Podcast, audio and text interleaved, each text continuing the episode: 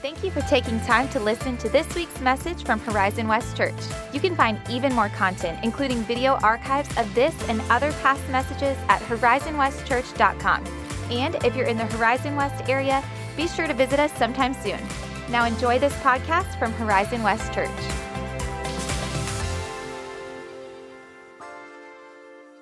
Welcome again to Horizon West Church. Uh, we do want to pause and honor Scripture says, give honor to whom honor is due, and we honor Dr. King and everyone who is part of the civil rights movement of the mid 20th century and a movement that continues.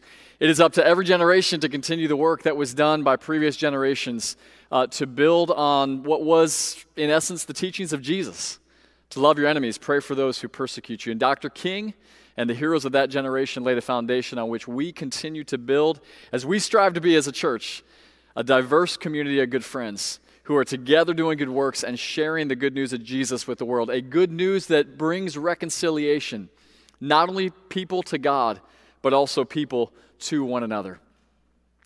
Glad that you're here. Uh, I, I want to welcome those who are online as well. We're still kind of early in the year, and I'm so excited, friends, for what God has in store for us in 2022. We believe, and we have reason to believe, that this is going to be a monumental year in the life of our church. There are dreams that we've been dreaming since 2018 and earlier uh, that are starting to take shape, starting to come into picture. And we believe that God is opening doors for us of opportunity that are unprecedented and that this is going to be our best year yet. I believe that, and we truly, as a team, believe that is the case. And yet, there is a question that I want to ask even before we get into those big opportunities and the big dreams. And the question is when we as a church step into what God has prepared us for, what kind of a people will we be? What will be the state of our souls, our relationships, our family lives? Because it's not enough just to go and take the mountains and take the next hill and, and grow and prosper. And we hope and believe for all of that as a church. We also want to be a church made up of individuals and families that manifest the presence of God in their neighborhoods and their communities, in their workplaces, that where the people of Horizon West show up individually, the kingdom of God touches earth. And so, for the next several weeks, we're going to be in a, in a series that we're calling First Things First. And this is going to be about the spiritual practices, the, the things that we do in relationship with God that change us from the inside out so that we can be a changing force in the world around us. Pastor Matt Chandler at the Village Church said, It's like this when you're buttoning up your shirt, if you get the first button wrong, the rest are going to be wrong, right? And we don't want to skip too quickly past that. We want to recognize that more than anything, when God has called us into fellowship with Himself, when God saved us and began the work of transforming us, that that was something that He wanted to do in our souls. And there is a participation with God, a cooperation, if you will, in that action. John chapter 10 is where we're going to be. John 10, and we're going to start here, but not come back to it very frequently. But what I believe is happening in John chapter 10 is Jesus is giving us an idea of the kind of relationship that he wants to have with us. John chapter 10, verses 1 through 4 say this Truly, truly, I say to you, he who does not enter the sheepfold by the door, but climbs in by another way, that man is a thief and a robber. But the one who enters by the door is the shepherd of the sheep. To him the gatekeeper opens. The sheep hear his voice, and he calls his own sheep by name, and he leads them out. And when he has brought out all of his own, he goes before them, and the sheep follow him because they know his voice. Two things that Jesus says that he does in the role of shepherd he calls and he leads. And two things that we do as the sheep we hear and we follow. So, the relationship of living as a Christian, the, the, the, the, living out our faith in the world, is a process of hearing the voice of Jesus and responding to his good leadership in our lives. Okay? So, the question becomes how do we remain responsive to the good leadership of Jesus? It's easier to do that in rooms of dozens or hundreds on a Sunday morning where there's worship music playing and, and there's somebody preaching the word and, and we're surrounded by Christians. But how do we remain responsive to the good leadership of Jesus in our lives on Tuesday morning and on Thursday evening when we're having a hard time getting the kids to bed? Or on the weekend when life is, is going in different directions? Like, how do we remain responsive to the Good Shepherd? Growing up in Central Florida, I believed that when somebody talked about skiing, they were referring to a lake and a boat and skis. and I came to learn that skiing for most people means something very different. It means getting on a mountain covered in snow and skiing down the mountainside. Not water skiing, but snow skiing. And so, as probably a teenager, I had my first experience of snow skiing. And after one or two runs down the bunny slope, I was like, I've got this. And I went to not a black diamond, but I don't know, a purple diamond. I don't know what they're called, but something that was a little south of that. And I missed a really, really important lesson about skiing. I missed a lot of things, but one of the things I missed was that when you're skiing down a mountain, the goal is to go kind of from side to side, right? You guys, you guys probably know this. I did not. And so, in my you know, coat that was probably too big for me because I borrowed it from my brother. I strapped on my skis and I went flying down a mountainside, like start to finish, straight down. And as I got near the bottom, I realized this isn't going to end well. I don't know how to stop, and I'm going like 40 miles an hour. And so I just kind of sat down and pivoted, and a cloud of snow just shot like 30 feet in the air and that was my experience skiing. And you know what I did when I got done? With that run, I got on a ski slope, I went to the top, and I just kept doing that. Right? And I missed the lesson that, that the, the side to side motion is how you ski. I also probably did not have the right attire or equipment or enough experience, but this was my first experience with skiing. And the truth is, when you desire to do something that you currently don't have the ability to do, there are steps you have to take to get there. The same could be said of learning to cook or learning a new language or learning to play a new instrument. And the same can be said of the spiritual life. For a lot of us, we caught the idea somewhere along the way that the spiritual life just kind of happens. Like we get saved and then we show up at church and we just kind of start to become like Jesus. But the early church and church fathers did not believe that. They believed there was this cooperative uh, actions that we take along with the Holy Spirit that lead us to become more like Jesus. They called these spiritual disciplines. If you don't know what that term means, it just simply means practices that promote spiritual growth. These are, in some cases, thousands of years old. We see some of the spiritual disciplines in the book of Genesis.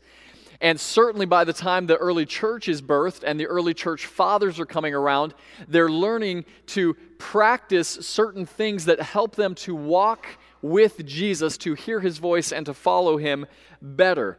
I was introduced by more modern writers to the idea of spiritual disciplines. I want to give you two. One is Dallas Willard he wrote a book called The Spirit of the Disciplines in the mid 20th century.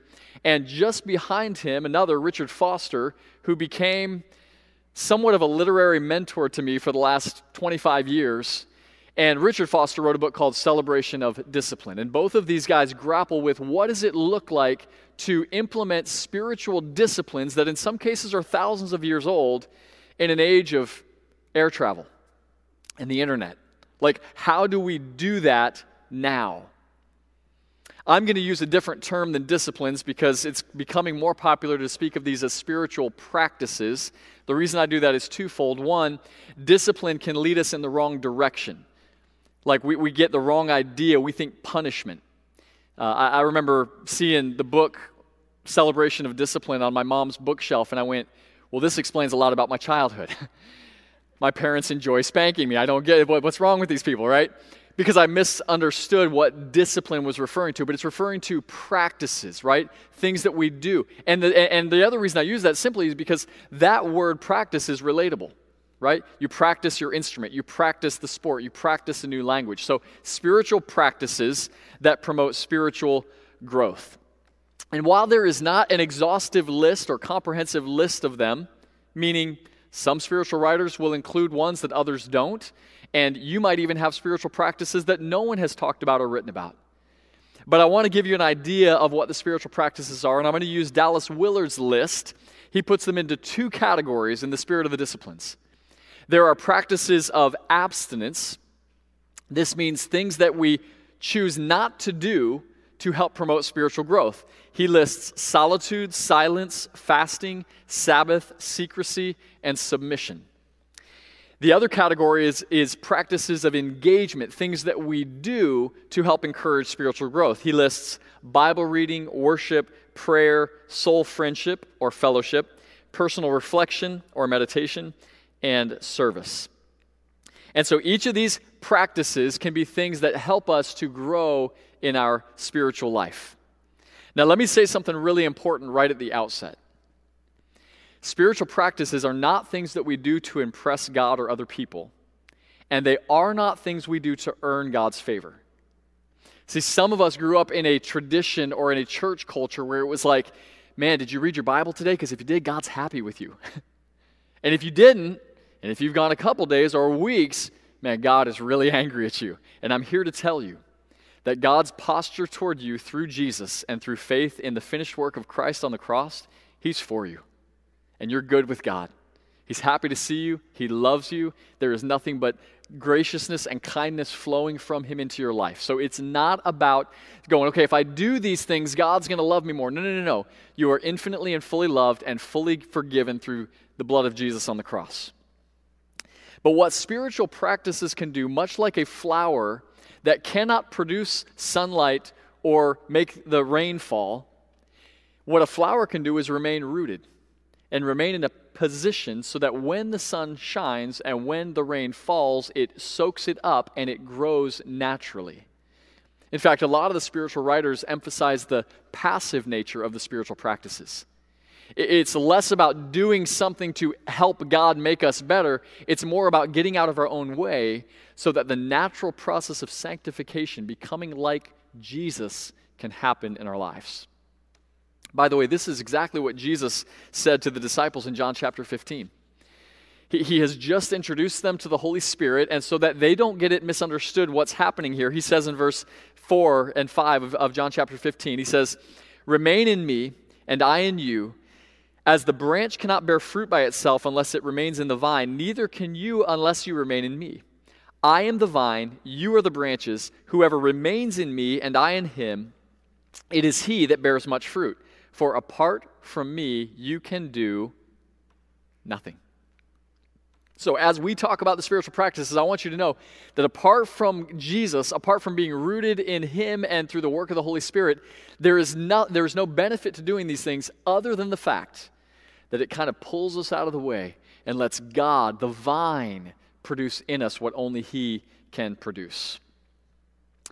So, this morning, what we're going to do is we're going to start with the first of four uh, spiritual practices, and we're going to start with prayer for a couple of reasons. One, because I believe prayer is encounter with God, and that's what it's all about. This is kind of like the, the, the, primary practice that God has given us. Some have said it's like oxygen for our souls, prayer. But prayer also I include first because prayer includes several other spiritual practices that you'll see uh, throughout the message. And what we're going to do is we're going to look at how we overcome four obstacles to prayer, because here's what I believe. Most of you, and maybe all of you, would say, like I do, I wish I was better at praying, or I wish I prayed more. And yet we find a resistance and, and we find obstacles that come in to where we go, yeah, I'm just not as good at praying as I want to be. We're going to look at those obstacles. And then what I want to do is give you a new vision for what prayer even is. Because if all you do is click off the, you know, check, check, check, check, those are the four points. No, no, no. I want you to understand a new way of thinking about what prayer is and what God's desire is for us in prayer. And then we're going to close with a very brief, two, maybe three minutes time at the end of the service where we can pray. There will be some soft music playing, but that's going to be an invitation for you to just meet face to face with God, to speak and to hear from Him as well. So again, lots of lots of types of prayer. In the next 20 minutes, I'm going to not have anywhere near the amount of time to treat all the different types of prayer. What we're going to be talking about today is pra- uh, is prayer as practicing the presence of God. Okay, so practicing the presence of God. Not prayer as my list of requests for God, not prayer as God, I ran a red light, make sure those vehicles don't hit me. Like, those are all prayers and they're all important. But I want to look at prayer from the standpoint of when we come into God's presence and we just rest with Him. And that's what we'll talk about. So, four obstacles. Number one, and this is a pseudo obstacle, I'm going to give you four real ones after this. Obstacle number one is time. I believe this is the most common excuse and the least common actual reason that people don't pray. You go, well, I'm just busy. I, I just don't have the time to pray. There's too much else going on. The truth is, time is the only resource that we all have in equal measure. No one has more, no one has less. Not only that, but let me take you back to March and April of 2020. the world was shutting down. Many of us said, Well, now I have time to do the things that I'd never had time to do before. And about three weeks in, you know what I learned about myself? Time wasn't the problem. The house was still messy. I still hadn't learned a new language. I still hadn't started learning to cook. Like, I had all the time in the world for like four weeks, and I found that nothing was really changing because time isn't the issue. You make time for the things that matter. In fact, I found a survey this week. They, they uh, polled thousands of, of people all across generational and ethnic uh, spectrums in America. And they asked the question How much time a day do you spend on your cell phone? You should probably also know people always answer less than it really is.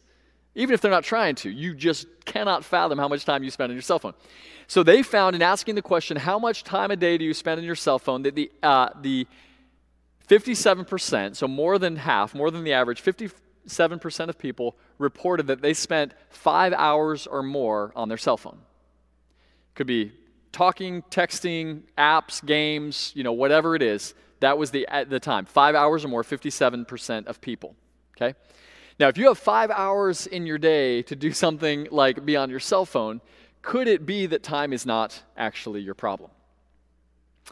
John Piper, 10 years ago, said this One of the great uses of Twitter and Facebook will be to prove at the last day that our prayerlessness was not from a lack of time.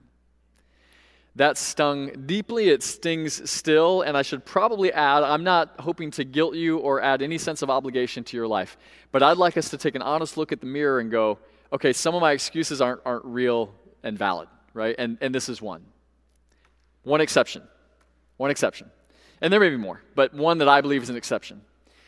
Some of you that are parenting very young children, babies and toddlers, you go, Chris, I, I actually don't have time, like in 30 minute chunks or hour chunks, to get alone and to pray. Like uh, that, that could be.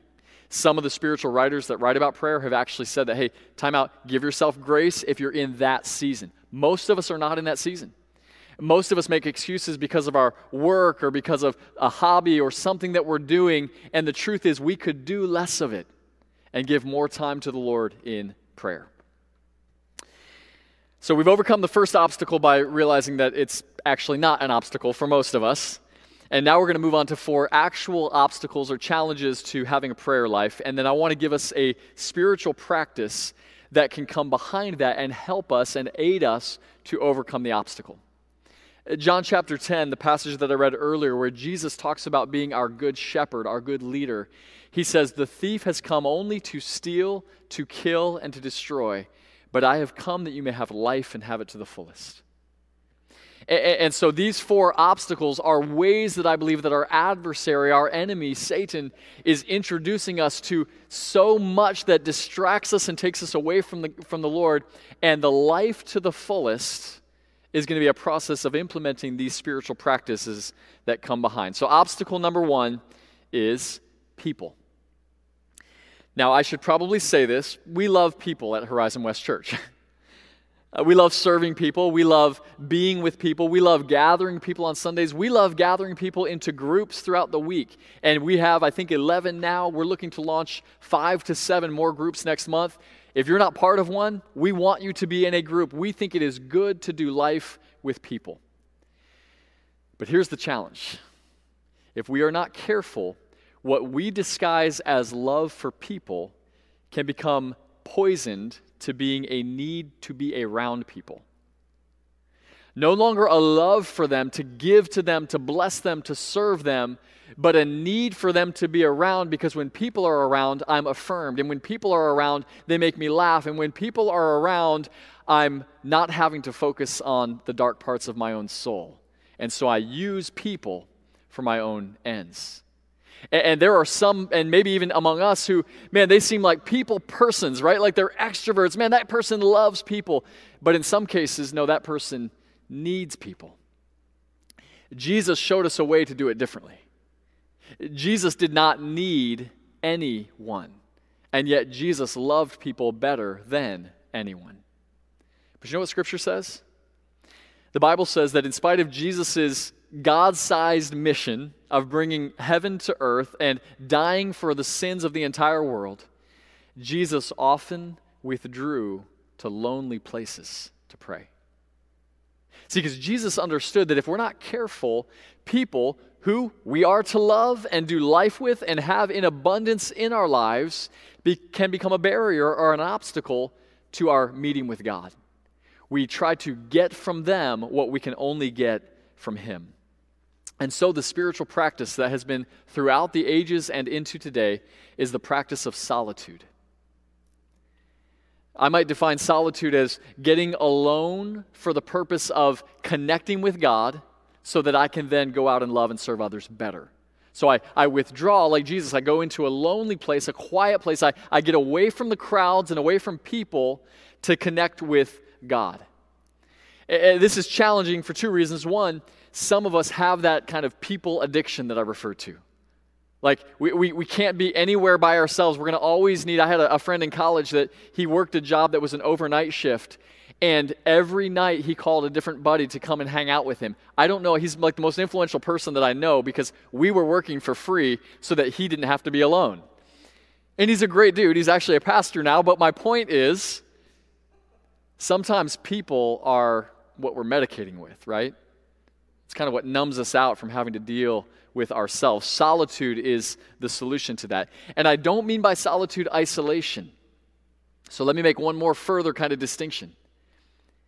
To isolate is to withdraw from people so that I can do what I want to do, so that I can feed the dark parts of my own soul, so that I can explore all the, the fleshly desires that I have without any accountability. Isolation is toxic and it is fatal to the Christian experience. And you don't have to be doing dark and sinful things in isolation. The moment that you withdraw from Christian community, uh, the, mo- the moment you push people out of your life, or in some cases, you just binge on like day after day after day of just watching Netflix or just doing whatever with no people around you, you're succumbing to the trap of isolation. What I've noticed in my own life is that when I don't have healthy rhythms of solitude, time alone with God, my flesh starts to crave isolation, time alone without God. See how that works? So, solitude actually, rather than making it cause, cause me to be less about people, solitude helps me to be filled so that when I'm present with people, I can love them well and enjoy the experience. I would encourage you to find a place of solitude and, and maybe even let your spouse or your roommates, your, your children know hey, when I'm here, I would like to be left alone. Now, you don't get to hang out there all day, not giving you permission for that. I'm just saying, maybe five minutes, 10 minutes, 20 minutes. Jesus had a place of solitude. It was called the Mount of Olives. And that's often where he would go to get away from the crowds. I don't live near a mountain and I don't eat olives, and so I have the back porch. That's where I go. And in the mornings, many mornings, I sit and the sun's just kind of coming up, often have a cup of coffee. I sit on the couch, and my family knows, and Nikki is doing it as well. And either of us are there, like that's our solitude place. That's a place we're there to meet with God. I'm going to encourage you to do the same. Let me go to obstacle number two to prayer. Not just people, but obstacle number two noise. Uh, Richard Foster said this, speaking of both people and crowds and noise and all these ideas. He said, Our adversary majors in three things noise, hurry, and crowds. If he can keep us engaged with muchness and manyness, he will rest satisfied. doesn't have to be sinful. If the enemy can distract us with crowds and hurry and noise, we will no longer be able to hear the good shepherd who's calling us and no longer be able to follow the good leader who's leading us. Muchness and manyness. Anybody relate with that? It's like, whew, man, just just noise everywhere. Can't almost go anywhere and not be inundated by sound. And so there's a spiritual practice that was introduced long ago, and it's the practice of silence. This is actually, perhaps uh, along with prayer, one of the most important practices. In fact, many of the uh, early century monastics would take what was called a vow of silence because they understood something. Uh, they understood that connection with God thrives in silence. There has to be times of quiet. In my own life, I've found that when there is silence, I break the silence by talking. I don't like quiet. I don't like silence. I have to disrupt that. So, we've done this in the past with different groups of people. When I was the college pastor, with a group of guys, we did something called Fight Club. It wasn't physical fighting, it was like spiritual practice kind of stuff. And for one week, the challenge was to not listen to anything in our vehicles as we drove. No podcasts, no Spotify, no albums, no radio, like just silence. Anybody ever tried to do that? It is so hard. And I get like two minutes in, I'm like, I got to turn something on. I might not even like what I'm listening to, but sound. It's almost like I have an addiction to the noise. So there's silence that we hear, but uh, or, or silence in what we hear. There's also practicing silence in what we say or what we speak.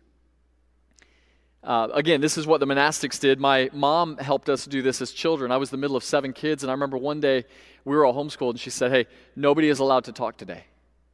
We're like, but and she said, no, no. I said, no one's allowed to talk today. And for an entire day, we didn't speak.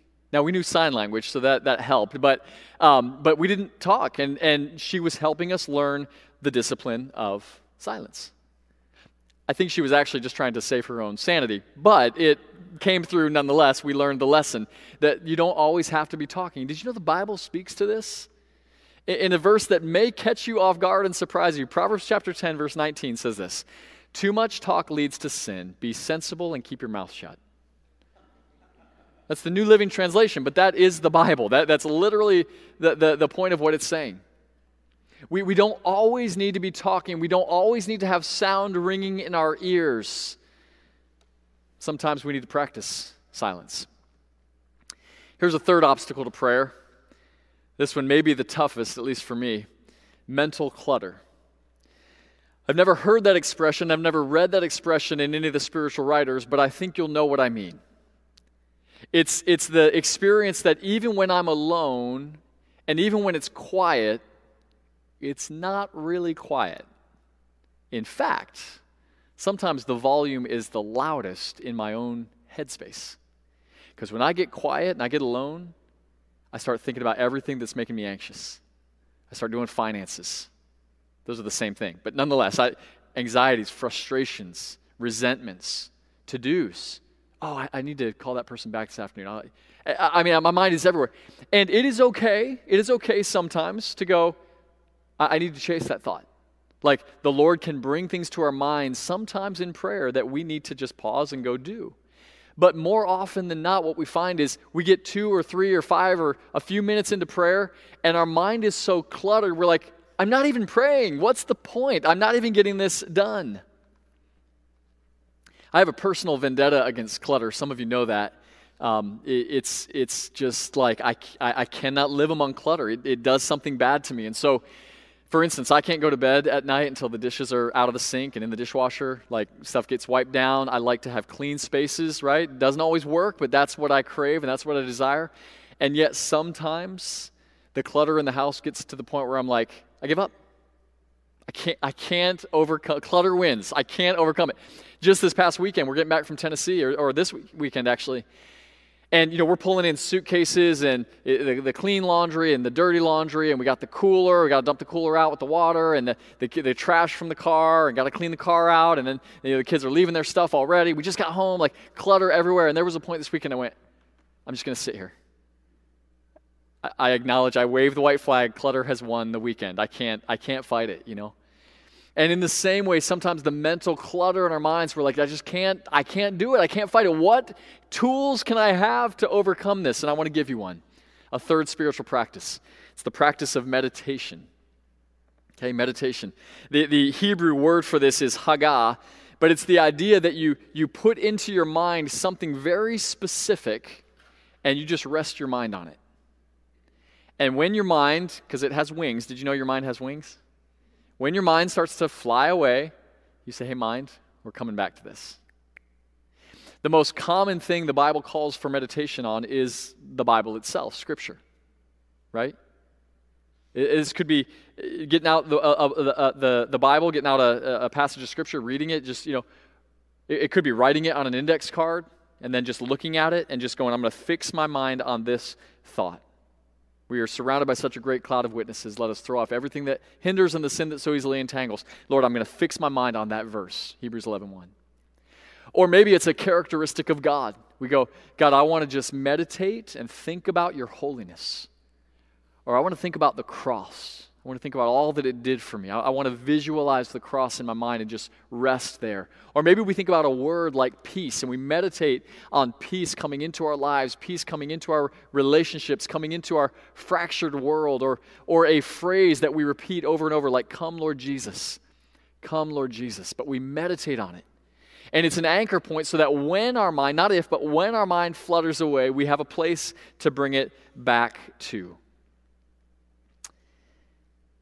If you find that the practice of silence and solitude and meditating on Scripture, meditating on the characteristics of God, if you find that even in that there's this persistent inability to connect with God, then I want to bring you to the fourth obstacle and one we've got to talk about. And the fourth obstacle is this sin. The truth is that sin in our lives, and especially relational sin, has the ability to hinder our prayers. This is what Peter said in 1 Peter 3, verse 7. He said to husbands specifically, but this applies across the board. 1 Peter 3, verse 7. Go, go ahead and bring that up, guys.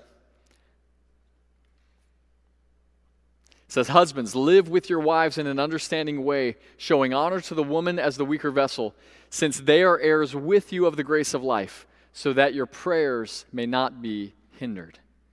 So Peter's saying, hey guys, some of you men, in this case, but it applies across the board, men, because of sin in your life, because of the way you're mistreating your wife, the way you're neglecting her, or something else, your prayers themselves are hindered. You ever felt like it's just bouncing around the ceiling and that's not always a result of sin? It might be one of these other things or, or some other obstacle. But sometimes, if there's a persistent inability to meet with God, you may ask yourself, Lord, is there sin in my life? This was called the prayer of examen or the prayer of examination. God, is there something? Paul, uh, uh, David rather said, Lord, search me and see if there is any wicked way in me. So we go, God, is there sin in my life? And if we find that there is a stronghold, or what the Bible sometimes calls a foothold, something where the enemy, it's not just like we, we, we were harsh to somebody or we misspoke one time, or this is like persistent sin in our life, hindering our prayers, then what we do is we have two practices we have one, confession, and two, fasting. And these each have a different part in breaking and rooting out sin in our lives. Confession does this confession drains the power of the persistent sin in our lives by dragging it into the light. Okay? Sin only thrives in darkness. In fact, somebody once said, You're only as sick as your secrets. And when you keep sin hidden, it's going to thrive in the darkness. When you bring your sin into the light, it dies. Confession. You go, oh, yeah, yeah, confession so I can be forgiven, right? Wrong, actually. Because the truth is, the moment you turn to Jesus in faith, you were forgiven. Every past, present, and future sin was covered by the blood of Jesus. You stand in the presence of a God who says, Well done, you're good. I am for you, I am with you, you're my child. The problem with sin is that it hurts us. In fact, it has the power to kill us.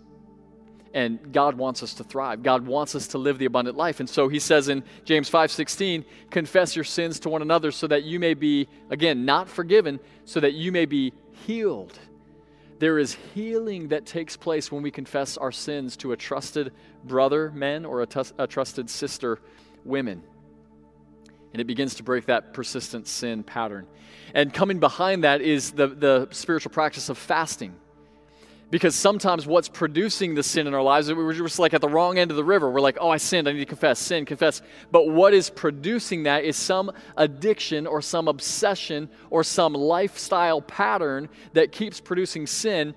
And the spiritual practice of fasting can get you up the river and break that stronghold in pieces so that you no longer keep doing the same sins over and over and confessing them.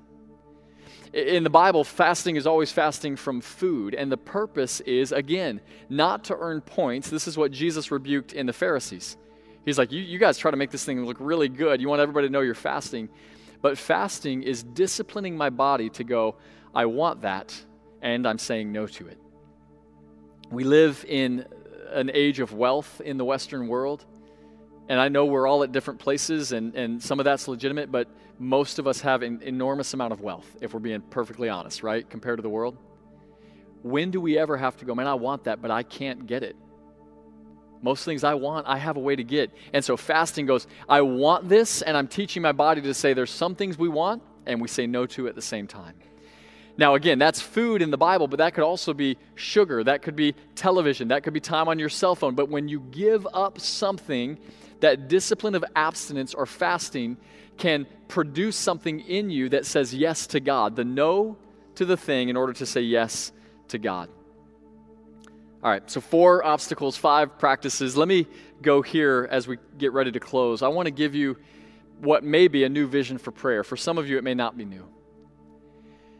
But I feel led that a lot of us, probably like myself, were taught that prayer is transactional. It's like we pull up to the drive through of heaven and we go, God, I'm going to give you five minutes and a list of requests, and these are what I want in return. Thank you, God. Go on with my day. Transactions completed. And I would submit to you that prayer, as God would have it be in our lives, is something very, very, very, very different. This past week in Gatlinburg, Tennessee, with four of my six siblings, we arrived to a cabin with nine bedrooms. We were all staying in the same, under the same roof. I know for some of you, you go, man, I could never do that with my family, but it, we made it work. It was good. It was more than good. You know what we did? We had no agenda. We showed up, unpacked in our rooms, put on the slippers, put on the comfy clothes, and we spent five days playing board games, talking about the mom that we lost years ago, talking about how our kids are doing, getting the family updates shed some tears, a lot of laughter, and we just enjoyed each other's company. And I want to invite you to understand that when God invites us to prayer, He's inviting us into His heart. He's inviting us into an experience and a practice that, that, that is meant for us to enjoy Him and to simply be in His presence without clocks on the wall and without agendas, and, but to come and say, Lord, I just want to be in your presence. Because, you know, when you spend enough time around somebody, have you ever noticed you start to kind of become a little more like them? Some people even start to look like each other after they've been married a while. Have you noticed that? It's crazy, right? And God is inviting us into his heart. If we need to cry, we cry. If we need to talk about what's troubling us, we talk about it. We need to complain about the state of the world, God's there, he's willing to listen and we rest in the presence of the Good Shepherd who loves us, the one who saved us, the one who's called us, the one who's leading us. I want to encourage you. Maybe right now you do that every 20 days for two minutes. That's okay. Try to do it every 10 for five minutes. Just like you would the first time you're skiing and the first time you're trying to become a runner, you do it in little bits at a time. You grow in the practice, grow in the grace of it, and your Father, God, will be with you every step of the way. I want to read for you, um, and then we're going to pray together. I want to read for you the opening words of Richard Foster's book, Prayer. Again, if you have not uh, discovered Richard Foster, I would encourage you to, to look him up. But this is from the, the book Prayer. He says this God has graciously allowed me to catch a glimpse into his heart, and I want to share with you what I've seen.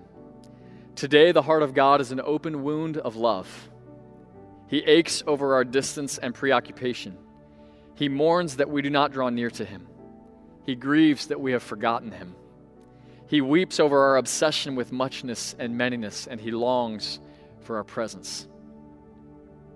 And he is inviting you and me to come home, to come home to where we belong, home to that for which we were created. His arms are stretched out wide to receive us, his heart is enlarged to take us in. And then he says this the key to this home, this heart of God, is prayer. And so we're going to end today in prayer.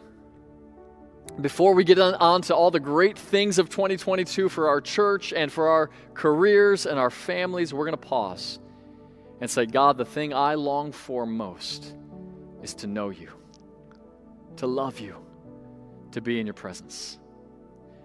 God, as we enter a time of prayer, of, of a sort of solitude and silence as best we can create it in this room, Lord, would you help us to meditate on who you are? God, there may be some that are going to bring up a lot of requests, and that's good. And Lord, I pray you'd hear their requests and answer. God, there's some that need to come and just lay down burdens and, and grief and, and shed tears. And God, I know that you're ready to receive those tears with open arms and lots of grace. God, there's some of us that are going to fumble around, not really knowing what to do or what to say, and, and meet us even there, God in these next few minutes as we pray. In Jesus' name.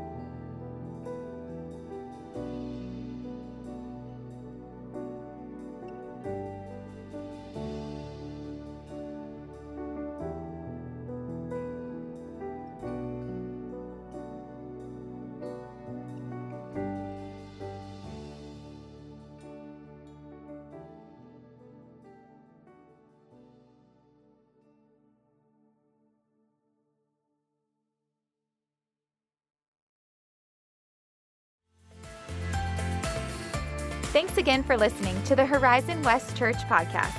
If you were inspired or encouraged by something you heard today, share it with a friend. For more information like our service times, location, and other info, be sure to visit us online at horizonwestchurch.com. Have a great week.